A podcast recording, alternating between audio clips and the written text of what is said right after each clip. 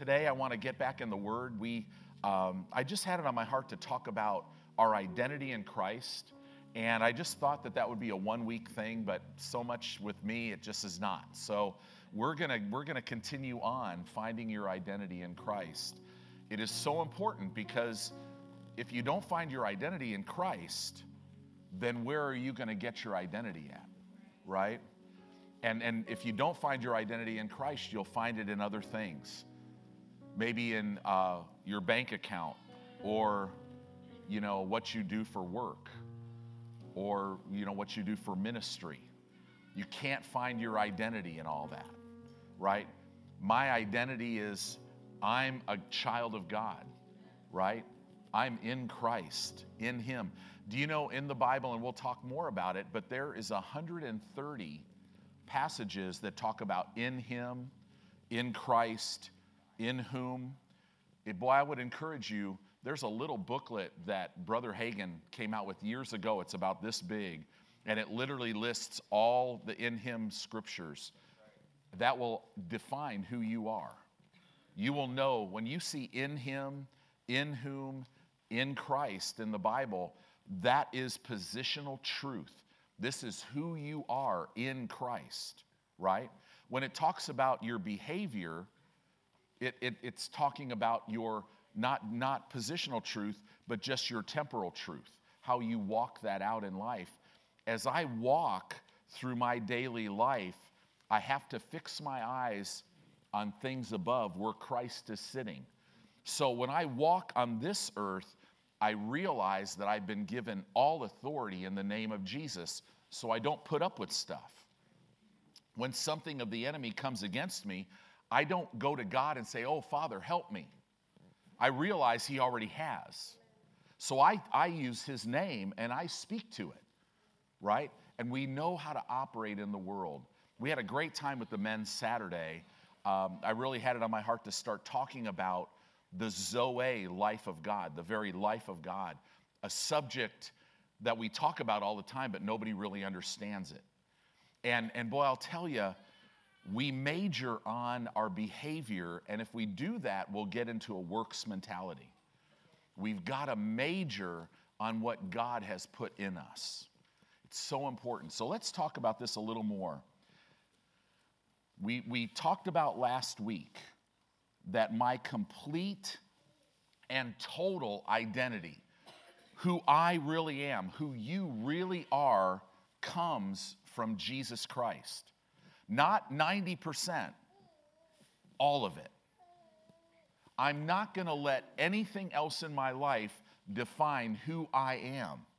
Now, that might be easy if you're just hitting on all cylinders and everything, you're doing everything right, but this is when you need to have this just in every fiber of your being, you got to renew your mind to this. So when you say a wrong thing or do a wrong thing or start going in a wrong direction, you don't think that you are what you're doing. You never let your behavior define who you are, right? You let who what God said. He is the creator. He's the only one that has a right to define us right? And I'm so grateful. You know, we live in a country that we actually, this country was birthed on, on man's love for God. And we've seen the results of that. And of course, that's being attacked. Why wouldn't it be? Satan hates that stuff. He wants the whole world to be a satanic slave market, right? But, but literally, there is not one Christian in the world. I don't care if they are a Christian in North Korea, they are free we, as children of God, have been made free. So that means in every place we go, we're free. I can't go into darkness and remain in darkness because when I get there, there'll be light. Right? So we thank God that we can operate as a church in freedom, and we need to, we need to be very conscious of that. You know, we need to vote righteousness. We need to not, now, not get caught up and be seeking first the political arena. No, we seek first the kingdom of God so that we could know how to pray, know how to get involved, know how to move. See, it is in Him that we live and move and have our very being. That's Acts 17 28. So once you gain revelation knowledge of who you are in Jesus Christ, what happens? This is the principle we went into last week. He then reveals to you who you are. As you peer into Him, as you see Him as He is, you begin to see who you are. If you're not gaining revelation knowledge of who He is, you will have blind spots in your life of who you are, right? And this is why you have to be in a position to where you're like, listen, Jesus, you are my Lord. This is not optional for me.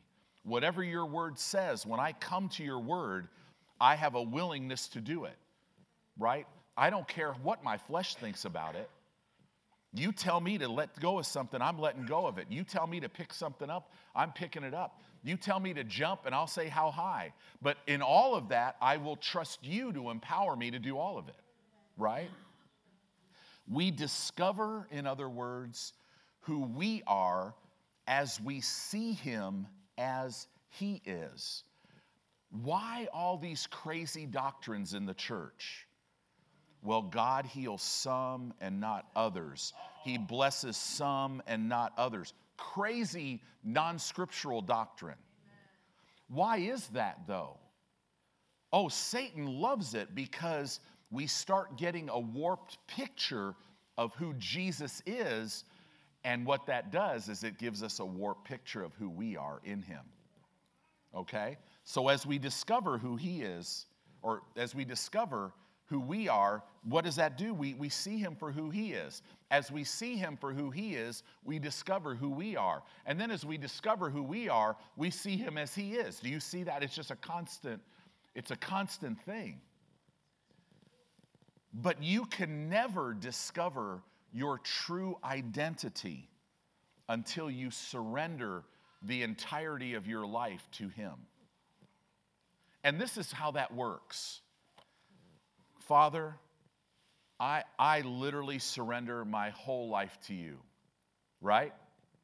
And then I'm walking, I'm adjusting and repairing because I say the wrong things, I do the wrong things sometimes. I confess that, but I stay in the Word. I keep my eyes on Him. Then all of a sudden, man, I'm in the Word one day and I'm thinking, okay, I got this thing, I'm doing really good. And then I flip a page and I read a scripture oh, wow, I didn't see that in my life before. Right? Oh, well, see, maybe you won't know who you are because you weren't completely submitted. No, no, no.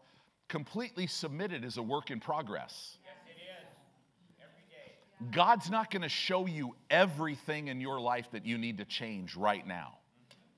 Right? Because He's a good father.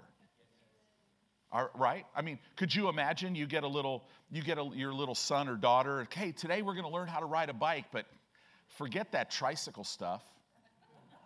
You know, I've got this mountain bike. You just kind of strap them on there. You get on a steep hill and just go, come on, just go, because you got to be completely get this. No, we're, good parents, right? We start them out on little things and tricycles, and you know, then we go to training wheels, and we fake them out. We go in the garage at night and we lift them up a little bit, you know. So they're they're riding like this, and then pretty soon they're freaked out when you take the training wheels off, and they can't. They're like, "Wow, that's amazing! I just ride." Well, you know, you've been riding for about four months. You just haven't known it, right? But it's that's the way God does with us. But you'll never discover who you are in Him until you completely surrender your life. And that is where we have a problem in the church in America right now because people are like, Pastor, be really careful. You're starting to meddle. And if you meddle too much, I'm out. Don't you tell me I want to do this and I'm going to do this. It's like, okay, but you're never going to find out who you are in Christ if you have blind spots. Yeah, you know, I'm a Christian, but I'm just, I'm not going to church. I'm not going to church. Okay, okay. But you're violating the very word of God, right? It's like, it, it's, it's kind of like this, it just doesn't work. It's like a woman who gets pregnant and, and decides, you know, when I have my baby, there will be no pain because I just refuse it. I'm a Christian. In Jesus' name, I refuse it. I read this book and they said how I could have a. a I'm sorry. You're going to be greatly disappointed, right? I mean, just what? Because you've been redeemed from the curse of the law, but we haven't been redeemed from the curse of the fall. So there, there will be pain in childbirth. You could, you could not want it all you want. And now you could believe God to help you. You could believe God for minimized pain. You could believe God for all that, right? It's kind of like this you don't honor God in your finances? Good luck. Now, you could make money the world's way, but it's always going to have toil. And man, it's all subject to being stolen from you, right? Versus somebody who just honors God in their finances, all of a sudden he comes in and he makes ways where there are no ways, right? It's just, so this is why this part right here, when the Lord spoke that to me, there were areas of my life that I'm like, I, you know, God, I'm, I love you with all my heart and I'm all in. And, and down in my spirit going, no, no, you're not all in. Right? I want to encourage you, go all in. It's thrilling. But see, from the outside, when you're not all in, you won't know how thrilling it is until you make a choice to just believe that and step into it. You got to step out of the boat to come to the place of knowing. In the Old Testament, I love the Old Testament type. The tabernacle was covered with gopher hair. I mean, how exciting is that? Just brown. Oh, God dwells there. Well, the poor guy, right? But if you went inside of it, there's it's just brilliance and beautiful and all this stuff, but you wouldn't know that unless you went inside. I'm telling you, get into, get, just dive in. Second Corinthians, we finished with this verse last week. Second Corinthians 3:18. This, this is one of the scriptures that tells us as we get revelation knowledge of who Jesus is, we see who we are. It says, but we all with open face. That was that that literally means with a face who has had the veil removed. That's that Greek word. Beholding as in a glass or as in a mirror the glory of the Lord, we are changed into the same image from glory to glory. Notice it's a progression from glory to glory, even as by the Spirit of the Lord. So, as I peer into the Word of God, as I make a decision to put this first place in my life, this is my truth. This is the truth, right? And as I meditate in this word, as I keep my eyes on it, as I peer into this image, it's like I'm looking into a mirror. God, by His Spirit, will transform me into the same image that I'm seeing. Isn't that amazing? Transform, change. What, what does that mean? As I peer into this, the Holy Spirit, you grow your spirit up until who you are on the inside starts showing up on the outside. Do you know you're fearless? You don't have a spirit of fear. But how many of you know, have you ever got afraid? Right? I mean, I remember, I remember playing basketball at a park in Illinois and it was late at night, and I remember when a guy pulled a knife on me. Imagine that. I'm a nice guy. Right? You know, I'm 16 years old, and I'm like, instantly there's fear, but I was born again. My spirit didn't have any fear in it. Right? And th- that, that freaked me out. Thank God for the grace of God right? Just something kind of came over me, the fear left, and, and it all worked out. You know, I didn't want to take holiness to a whole new level when somebody's coming at you with a knife, right? And I learned that day. That branch that was laying on the ground help me. Yeah, that was. Yeah. That was like a switch on steroids. I was so glad I played baseball. Man. But fear, you don't have a spirit of fear. Do you know your spirit never worries? But that won't do you any good if you live out of your flesh, because then you'll worry, right? Do you know your spirit believes the word of God and wants to serve God with all of its heart? Right? So, this is how we get what's on the inside to show up on the outside in our behavior. So, how do people get their identity? Right?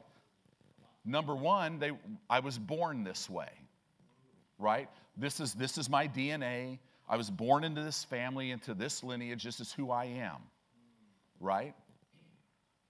So that's a lot of people. That's, that's where they get their identity. You go to a doctor, what do they ask you? Okay, well, what, you know, did your parents or your grandparents, was there any sickness, disease? Was, because that could, that's your lineage, that's who you are. But look at what 1 Peter 1:23 says.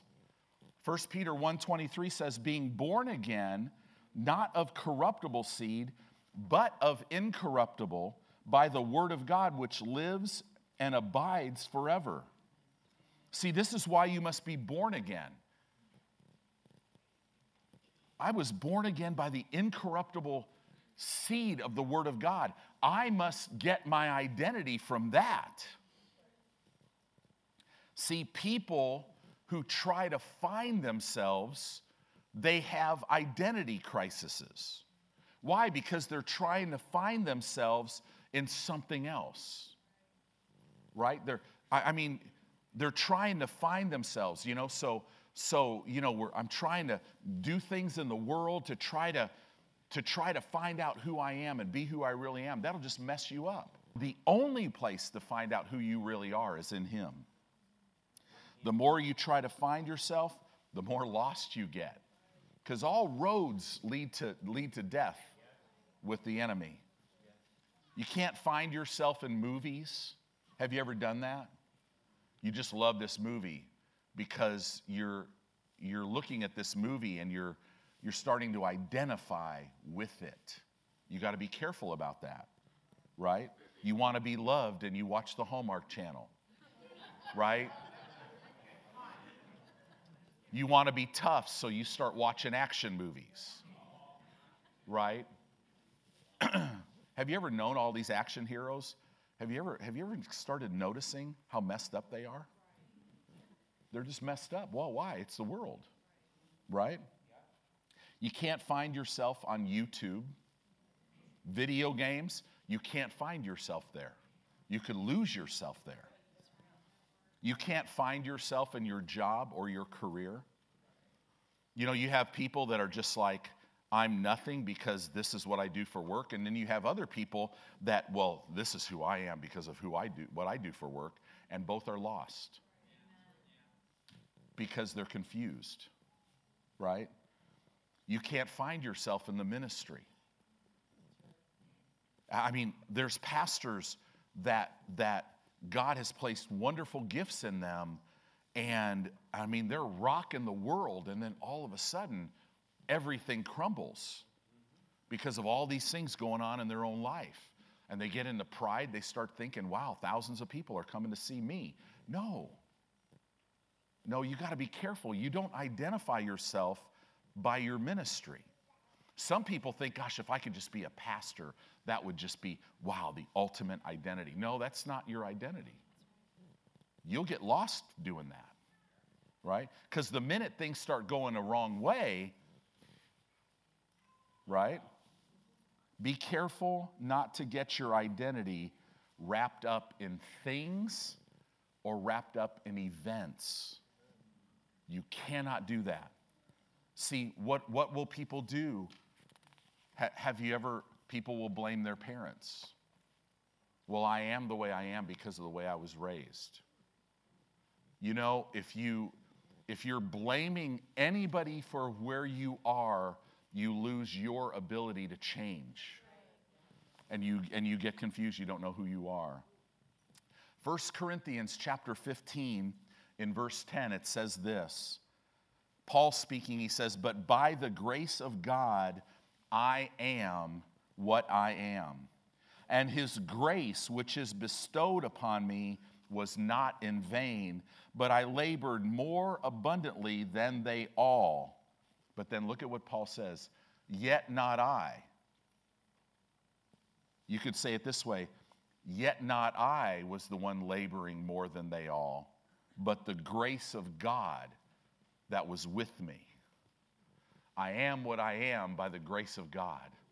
And I'm going to let the grace of God work unhindered in my life. It's not me, it's the grace. Right? Paul is saying, I am who I am because of what Jesus has done for me. And Jesus has done a lot for us. Wow. Another thing, people say, I am who I am because of the environment of where I was raised, right? This is just where I grew up. My grandparents had nothing, my parents had nothing, so I'm going to have nothing my whole life. Or my parents were massively wealthy, my grandparents were massively wealthy, and now, you know, I'm living, I'm a trust fund person. I'm a multimillionaire, and I just, this is, this is who I am. Right? Both are messed up. One just looks better outwardly, not inwardly. Many times inwardly, they're a bigger mess because they have access. You know, they're 12 years old and they got counselors and they got, and they're on medicine and they're on all this stuff. I remember when a young man, uh, uh, I became friends with him in high school. The Lord led me to become friends with him. I was playing basketball when I moved to California, just at PE one time, and uh, there was this young man. He was my age. He was in my grade. I'd never met him before. Uh, his name was Mark, and uh, you know it was it was about noon, and he's staggering around, and people are laughing at him. So they came and got him, put him in schools in California because it's all outside. You have lockers outside. I thought that was really weird when I moved from Illinois, right? Um, they put him in a golf cart and they were taking him to the office because he was drunk out of his mind, right? And, uh, and when they turned the corner to go towards the office, he fell out the other end. Bam! And he had all these students just laughing at him, right? So I found him later and we became friends. And so here I am, you know, I'm living on my own my senior year of high school. I have nothing. I have a 73 Brown Maverick with, with holes in it. You know, I mean, I couldn't even put my basketball in my trunk, it would roll out, right? yeah, it was bad. And it had one of those, now you guys might not even know what this is. You older people will. It had a three on the tree. You shifted it here. The bummer about that is it would lock up. So here you are, you're this really cool, you know, 18 year old and you're at a stoplight and it locks up, what do you have to do? You have to get out of your car, lift the hood while people are honking at you. You know, you have to take the gears and you put them together, get in your car, and you could shift it into gear and take off. And you hope at the next stoplight that that doesn't happen again, right? I remember when Mark came over one time and he said, Hey, can I talk to you? And he goes, he goes, you know, we've been friends for about six months. And he goes, um, he says, I know you're a Christian. And he goes, he goes, he says, no offense, but man, you have nothing. My parents buy me a new car every year, whatever I want. Right? Uh, they buy me everything. I have a credit card. He showed it to me. I didn't even know they existed. There is no credit limit. I can do whatever I want. Everybody loves hanging out with me because I buy all the alcohol. I buy all this. I, I, I do everything. You know, at the time he was he was driving uh, a, a, dream car. Yeah, I'd never drove in his car because he was always drunk, but it was really nice, brand new, you know, Porsche Carrera 911, just all decked out, you know, and he's 18 years old. Isn't that nice? You give your alcoholic 18 year old son a car that can go 180 miles an hour, right?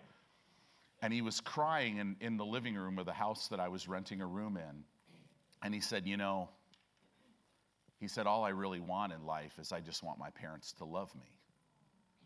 But my parents are never around. They just travel the world and they just throw money at me, right? But if anybody were to look at him, they'd think, wow, what a dream life. No, all, all roads lead to death Amen. With, with the enemy.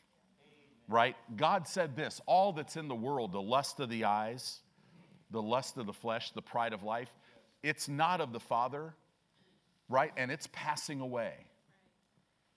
Who I am, who, where was I raised? Am I an American? I'm proud to be an American. Be careful. Get pride out of your. I'm very pleased that I'm an American. But I'm not going to say I'm proud because pride comes before destruction, right? I'm proud to be a Nebraskan. You know, Jeanette and I just realized wow, we've lived here longer than we've lived everywhere else. So I'm a true Nebraskan. That's awesome, right? I'm kind of glad to give up the California thing. That's, that's kind of a mess out there, right? See, be careful, never let your environment shape your identity. 1 John 4 4 is a big one. You are of God, little children. Forget ancestry.com. There you go. That's ancestry.god. You are of God, little children. There's God, and then you're his child. Right? I love that. And you have overcome them because greater is he that is in you than he that's in the world. I love 1 John 5 4. For whatsoever or whosoever is born of God overcomes the world system. Why? And this is the victory that overcomes the world system it's our faith, believing what God said. We are in the world, but we are not of this world. Our environment does not define us. The car you're driving today does not define you. The house you live in does not define you. The clothes you're wearing does not define you. You are God's child, and you have been given all things that pertain to life and godliness. You, as the Father, has life in Himself. He gave the Son to have life in Himself. And then Jesus said, I'm giving you that life more abundantly. You have everything in your life right now to completely change the environment of your whole life, but you can't let the environment you're living in define you.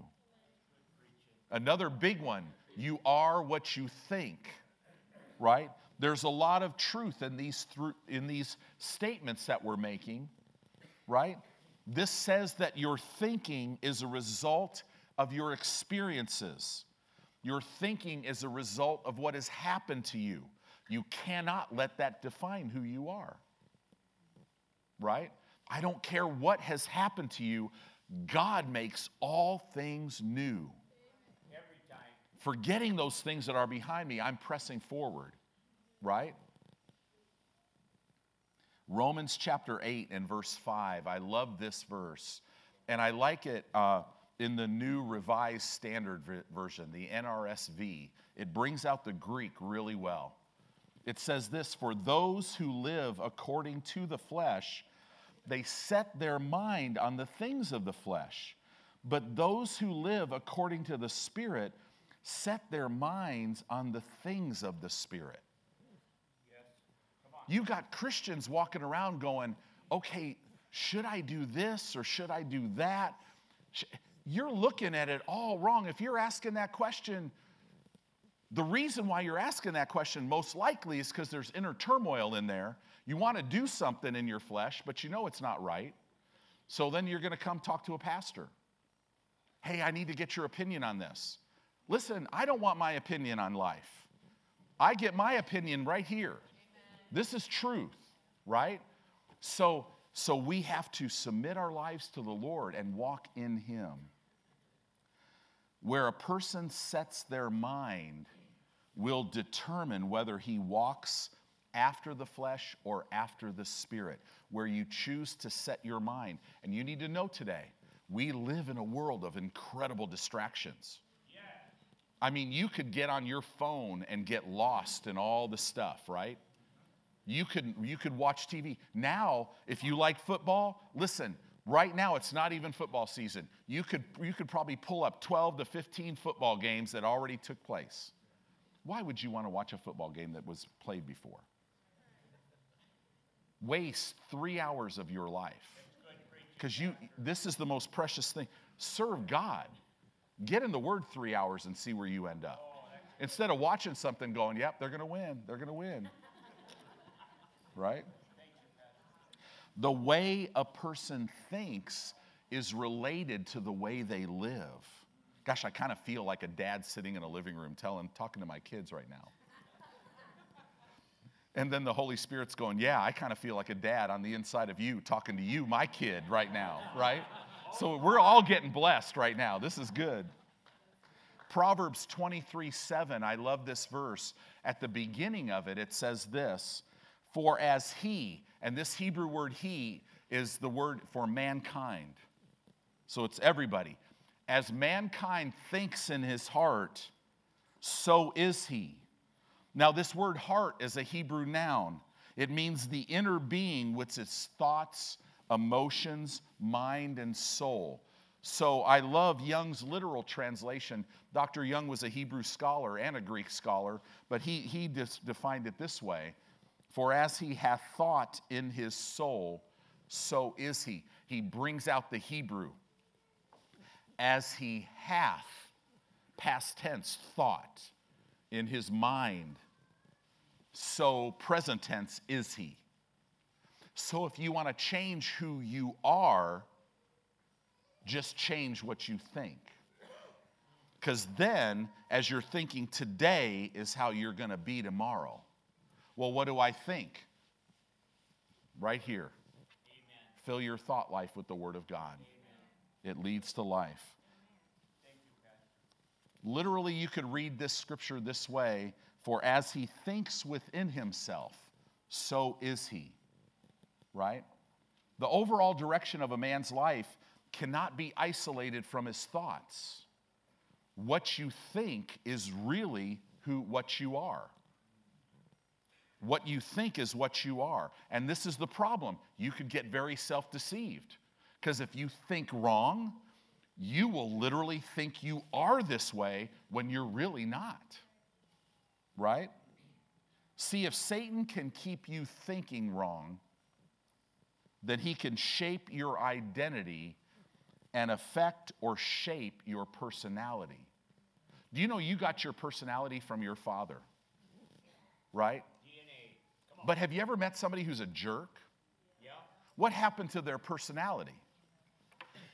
Their personality's great. The enemy got them thinking wrong and he twisted it.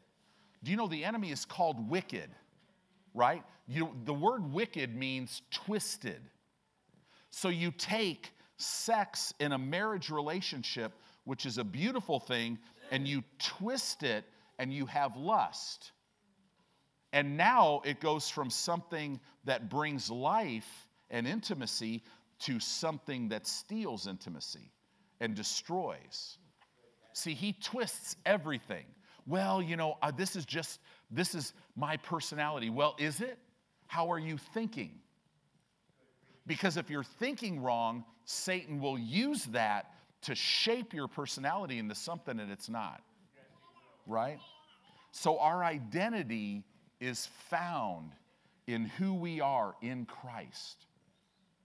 Christ is our life. He's not just the one who gave us life. He is our life, right? See, you got to stop this belief that you think Christianity is about you living for God. There's no life in that. It's like, what, what did Pastor just say? Yeah, no, no, no. Christianity is about Christ living in and through you. It's not about you living for Him, it's about Him living through you. That's Christianity. We must die to ourselves and let Christ live through us without hindrance. How do we do that? Romans 12, 1 and 2, right? I gotta, I beseech you, brethren, by the mercies of God, that you present your bodies a living sacrifice. You gotta beat that flesh black and blue because it always it's crazy. Right? How do you do that? Well, you've gotta, don't be conformed to the world, Romans 12, 2, but be transformed by the renewing or the renovation of your mind so that you can prove the good, acceptable, and perfect will of God for your life. See, this is so important. Satan does not want you to find out who you are in Christ. Because if you do, it will take all the limits off of your life. And all of a sudden, you will start living limitless, where all things are possible, right? All things are possible. It removes the boundaries off your life. If, if, if, man, I'm telling you, if you find out who you are in Christ, it, it makes things limitless. Now all things are possible. The boundaries are widened, and all of a sudden now all things are possible. See, if you find out who you are in Christ, literally it will cause you to walk and live in the Zoe life of God, which God came and to give you. That's why Jesus came, to give you the very quality and essence of life that God has, but He gave you way too much of it for yourself because you are to live your life giving it away, right? The power of the gospel of Christ is what produces our in Christ identity. There is power in the gospel of Christ.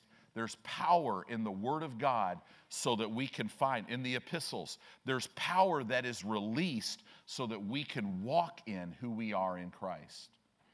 So, to do this, to understand this, you must understand the doctrine of one man. There's a doctrine in the Bible, it's not talked about very much, but it's a doctrine of one man. So we're going to talk about this. Go to Romans chapter 5 and verse 14. You guys doing okay? Yes. I feel like I'm being intense. I'm real excited. I'm super happy. Just this stuff is so life giving. Yes, it is. Romans chapter 5, verse 14, it says this Nevertheless, death reigned from Adam to Moses, even over them that had not sinned after the similitude, that means the resemblance of Adam's transgression, who is the figure of him that was to come. Okay? One man, Adam, is compared to one man, Jesus. Okay? One man's sin, Adam's sin, is compared to one man's obedience eh, to righteousness, Jesus. It's, this is the doctrine of one man. The whole Bible, you will gain great understanding when you realize that this whole Bible is about two men. It's about Adam and it's about the second Adam, Jesus, right? So now we must understand the story of these two, right? We got to understand the story of these two men to understand the very root of the Bible. When you understand it, it'll open up everything to you. One man, Adam, got us in this mess. One man, Jesus, got us out of the mess. We are out of the mess right now. Jesus did that for us. The same spiritual law that allowed the sin of one to affect everyone else is the same spiritual law that allows the obedience of one man to affect everyone else. Okay? That's the doctrine. We got to understand this. So, my first birth, right? I've been born twice so far, right? That's all, that's all I'm going to have, just two. See, if you've only been born once, you're going to die twice. But if you've been born twice, you only died once. So I've been born twice. The first time I was born, what? I was identified with Adam.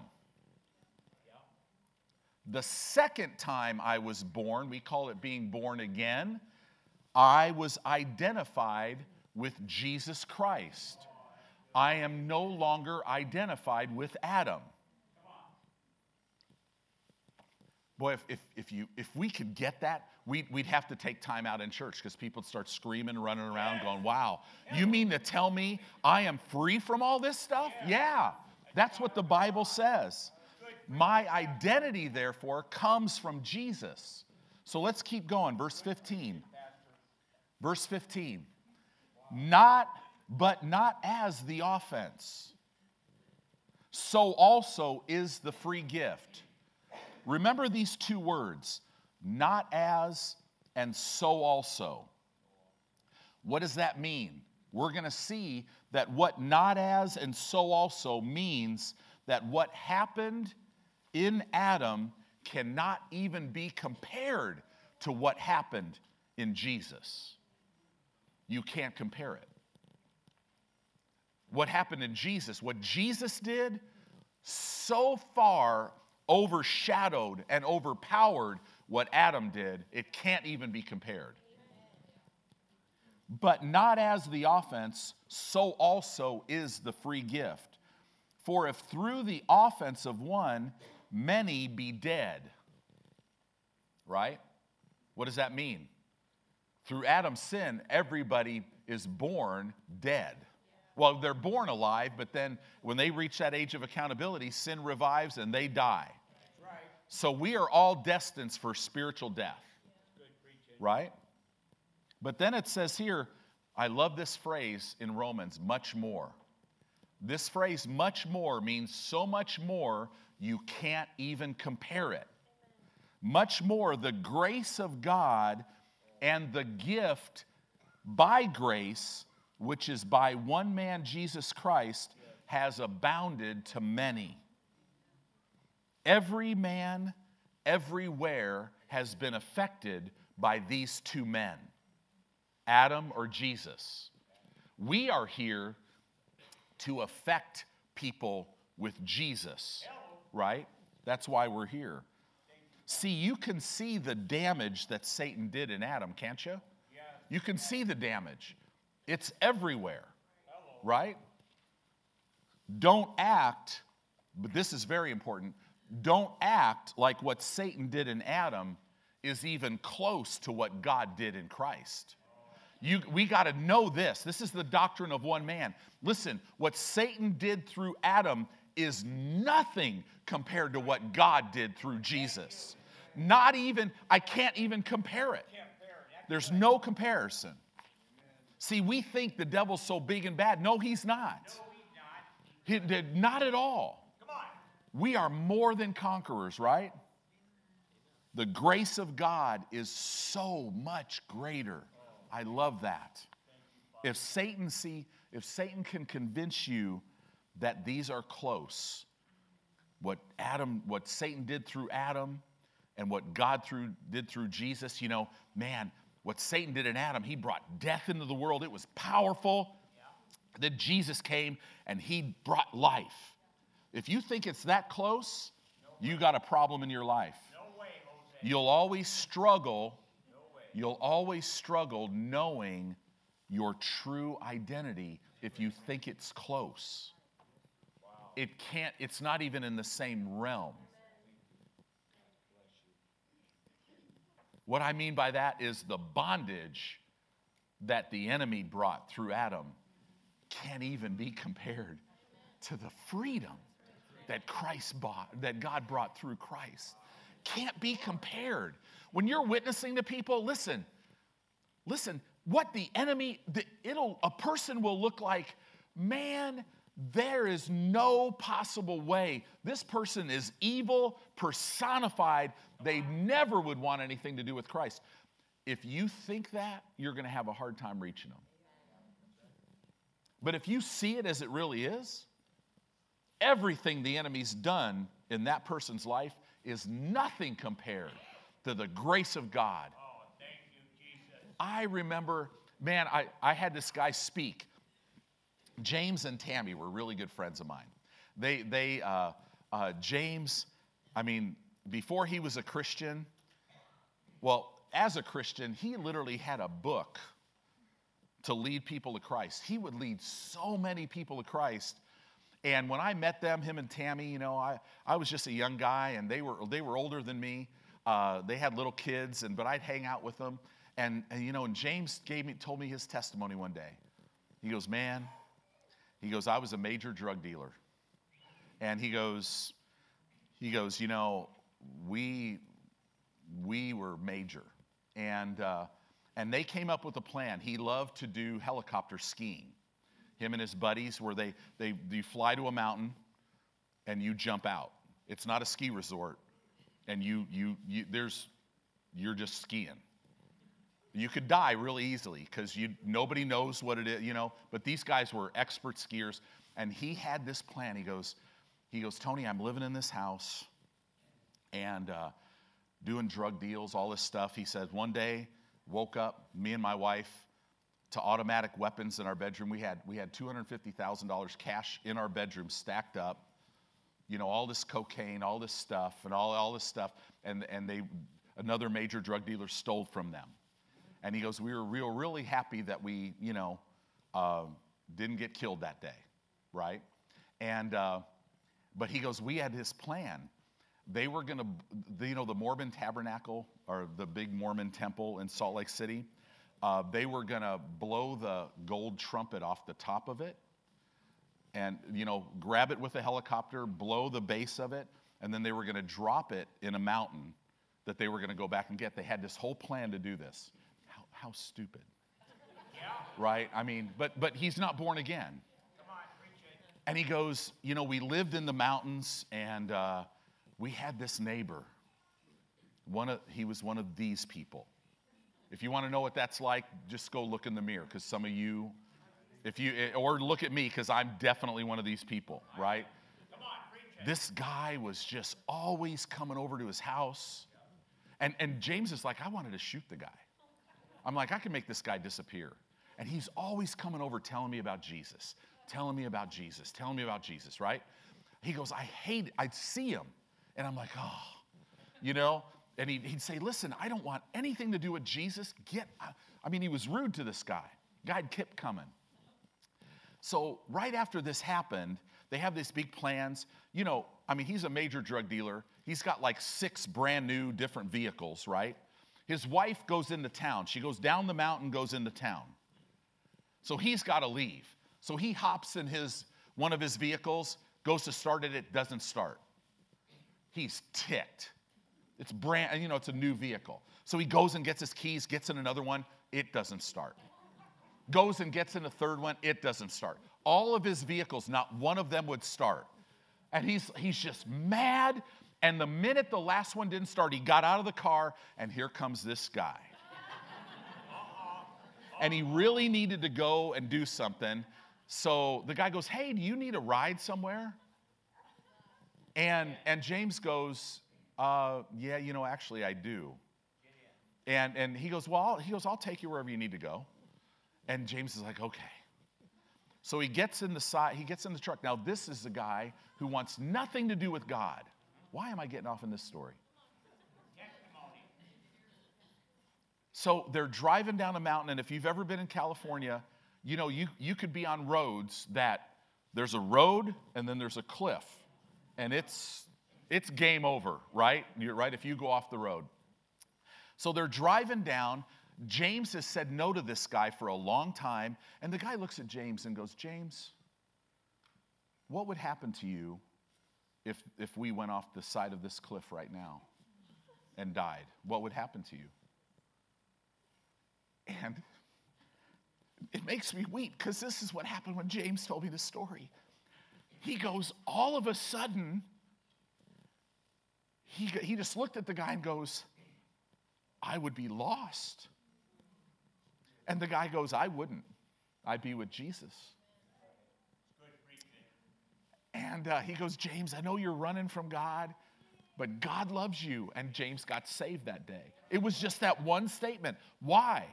Because what God did through Jesus is way beyond what Satan could ever do. What you have to offer in Christ is so much greater than anything anybody's embracing from the enemy right now. Everybody is subject to knowing God. All things are possible. I remember when the Holy Spirit, I'm out there, I'm always street witnessing and doing all this stuff. And, and the, the Holy Spirit started taking me through the word, and he goes, Tony, realize this. Because every time I would go street witnessing, I would, I would hate it. I knew I was supposed to do it and I dread it. Then the minute I'd start doing it, I'd feel great and have just this glorious time. But then the next time I'd be like, oh, I don't want to go up and talk to anybody, right? And, and the Lord said, Tony, salvation is entirely my work.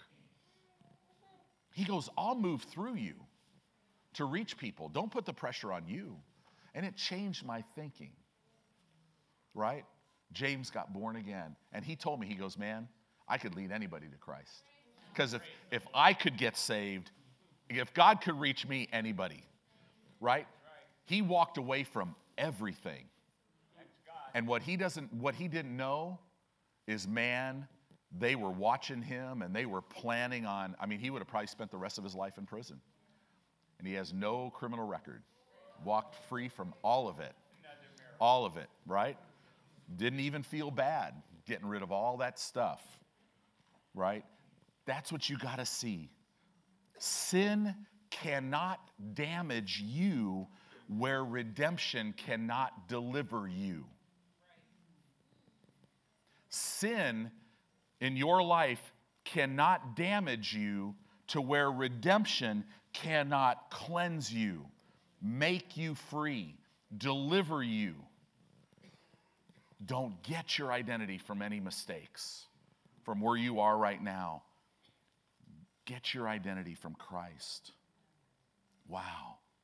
See, God's work in Christ far exceeds any damage done to us by Adam's fall. Think of it like this. So you're going to pay your rent. And let's say you need $1,000. Now I have to up that now because it's so crazy, right? So let's just let's just say it's a $1,000. Well, this is so you need a $1,000 to pay your rent. And God, your Father, gives you a check, or, you know, He Venmos you $10 trillion.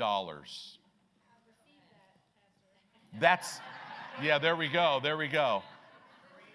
Be, be it unto you according to your faith. I might as well. So that's what happened to you and I in Christ. We needed we needed a thousand, but God gave us 10 trillion. More money than we could ever, ever, ever, ever. That's the difference between what Adam did, what Ad, or what Satan did through Adam versus what Christ did through Jesus, or what God did through Jesus. That's, that's how you got to look at it. You're today, if you know Christ, you are completely free anything Satan did in your life through Adam is nothing compared to what happened to you the moment you said, Jesus, I'm committing my life to you. You are my Lord. So, Romans chapter 5, verse 17. You guys doing okay? Yeah. Man. Keep it going. We love it. Me too. Me too. It says in Romans 5 17, for if by one man's offense, talking about Adam, death reigned. That means to have full and superior dominion by the one, by Adam. Much more, here we go again, so much more you can't even compare the two. They which receive the abundance of grace, and this word receives means to lay hold and to act upon right? It's a continuous action. I'm laying hold of the grace of God and I'm continuously acting upon it, right? It's something that grows. This Greek word is something that grows. I lay hold of the abundance of grace and I lay hold continuously and grow in it the gift of righteousness. Or, in other words, I continually grow in my awareness of all that it means that I've been made righteous you shall reign, have full and superior dominion in life. You think, well, in my natural life. No, no, no. In Zoe life, in the very life and essence of God. You will have the Zoe life of God will have full and superior dominion over sickness and disease, over poverty and lack, over depression, over fear, over all the stuff the enemy can throw at you. and it will reign in you by one, Jesus Christ. If you jump down to verse 21, it says, That hath that as sin hath reigned unto death, even so might grace reign through righteousness unto eternal life, eternal Zoe, the life of God. How? By Jesus Christ our Lord. Everything, the grace of God that was given to you by Jesus Christ's work on the cross, will reign through the righteousness that He made you when you got saved, and it'll reign unto eternal life. It'll turn everything in your life into Zoe life. That'll change your finances, it'll change your family, it'll change everything. All things become possible. And guys, we are a final days church. We walk in more revelation knowledge of that word than any other. Do you know every anointing that has been left on this planet? You know, when Brother Hagin went home, he, he didn't take his anointing with him that God put in him. It's still here. Every, Billy Graham, all these men and women of God, all the millions that we don't even know of, right? Do you know their anointing is still here? We're going to walk in this like no other generation of the church. So turn to Ephesians chapter 2.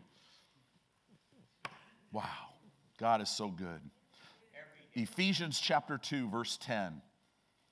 I know you didn't come here for some flowery little leadership speech this morning, right? No, this is the word of God. This will, this will eradicate fear out of your life. It'll eradicate sickness out of your life. It'll eradicate poverty mentality out of your life. This is the Word of God. And I'm telling you, the Holy Spirit is here, and He's taken this Word and He's individualizing it to every one of us so that we could apply it to our lives. The hungrier you get for this, the more you'll get out of it. And there's anointing on this word that'll lift any burden. If there's a lie in your life or any kind of burden, it'll lift you off and it'll destroy the yoke of bondage in your life. That's what we do. I love the anointing of God. Ephesians 2:10 it says this. You know, it's so funny guys. Do you know my throat does not hurt at all? My nose is not stuffed up at all. But I woke up this morning and I couldn't talk. I was in my office, I couldn't talk. And, you know, and then I started being able to talk like I was going through puberty. And I'm like, okay, if, if my wife hears me talk like this, she's gonna laugh at me, right? So I guess there's like some congestion going down the back of my throat. But I wasn't gonna be able to preach so, I mean, I have a Vocalzone in, I'm drinking some hot tea and all this stuff. But man, I'm declaring all the way here today. I had to declare, you know, voice, you're coming back. Voice, you're coming, you know. but I just don't feel like I'm being hindered at all today, right? I almost kind of feel like I got a subwoofer in me somewhere. So it's all good. It's still, I'm sure it's still soothing it's still really soothing. So, those of you who didn't sleep much last night, you still might be just kind of having some problems, but that's okay. Your spirit gets it. It's all good.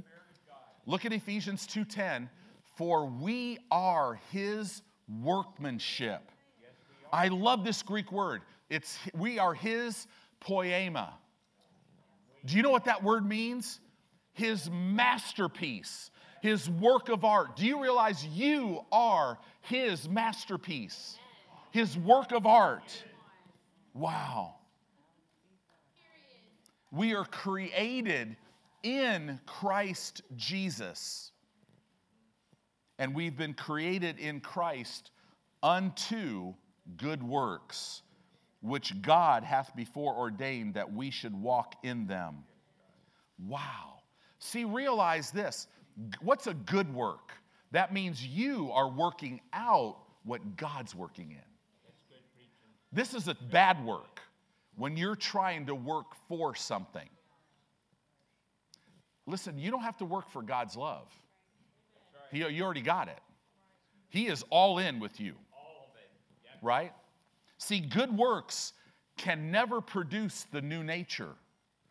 The new nature produces the good works. right? Because I'm not trying to live for God, I'm letting Him live through me. Because why? Because I'm a Christian. I've been created in Christ Jesus. What does that mean? It means that God put in Christ everything, hear me now, that He wanted in you. Wow. He put everything in Christ that He wanted in you, and it's in you right now. Wow.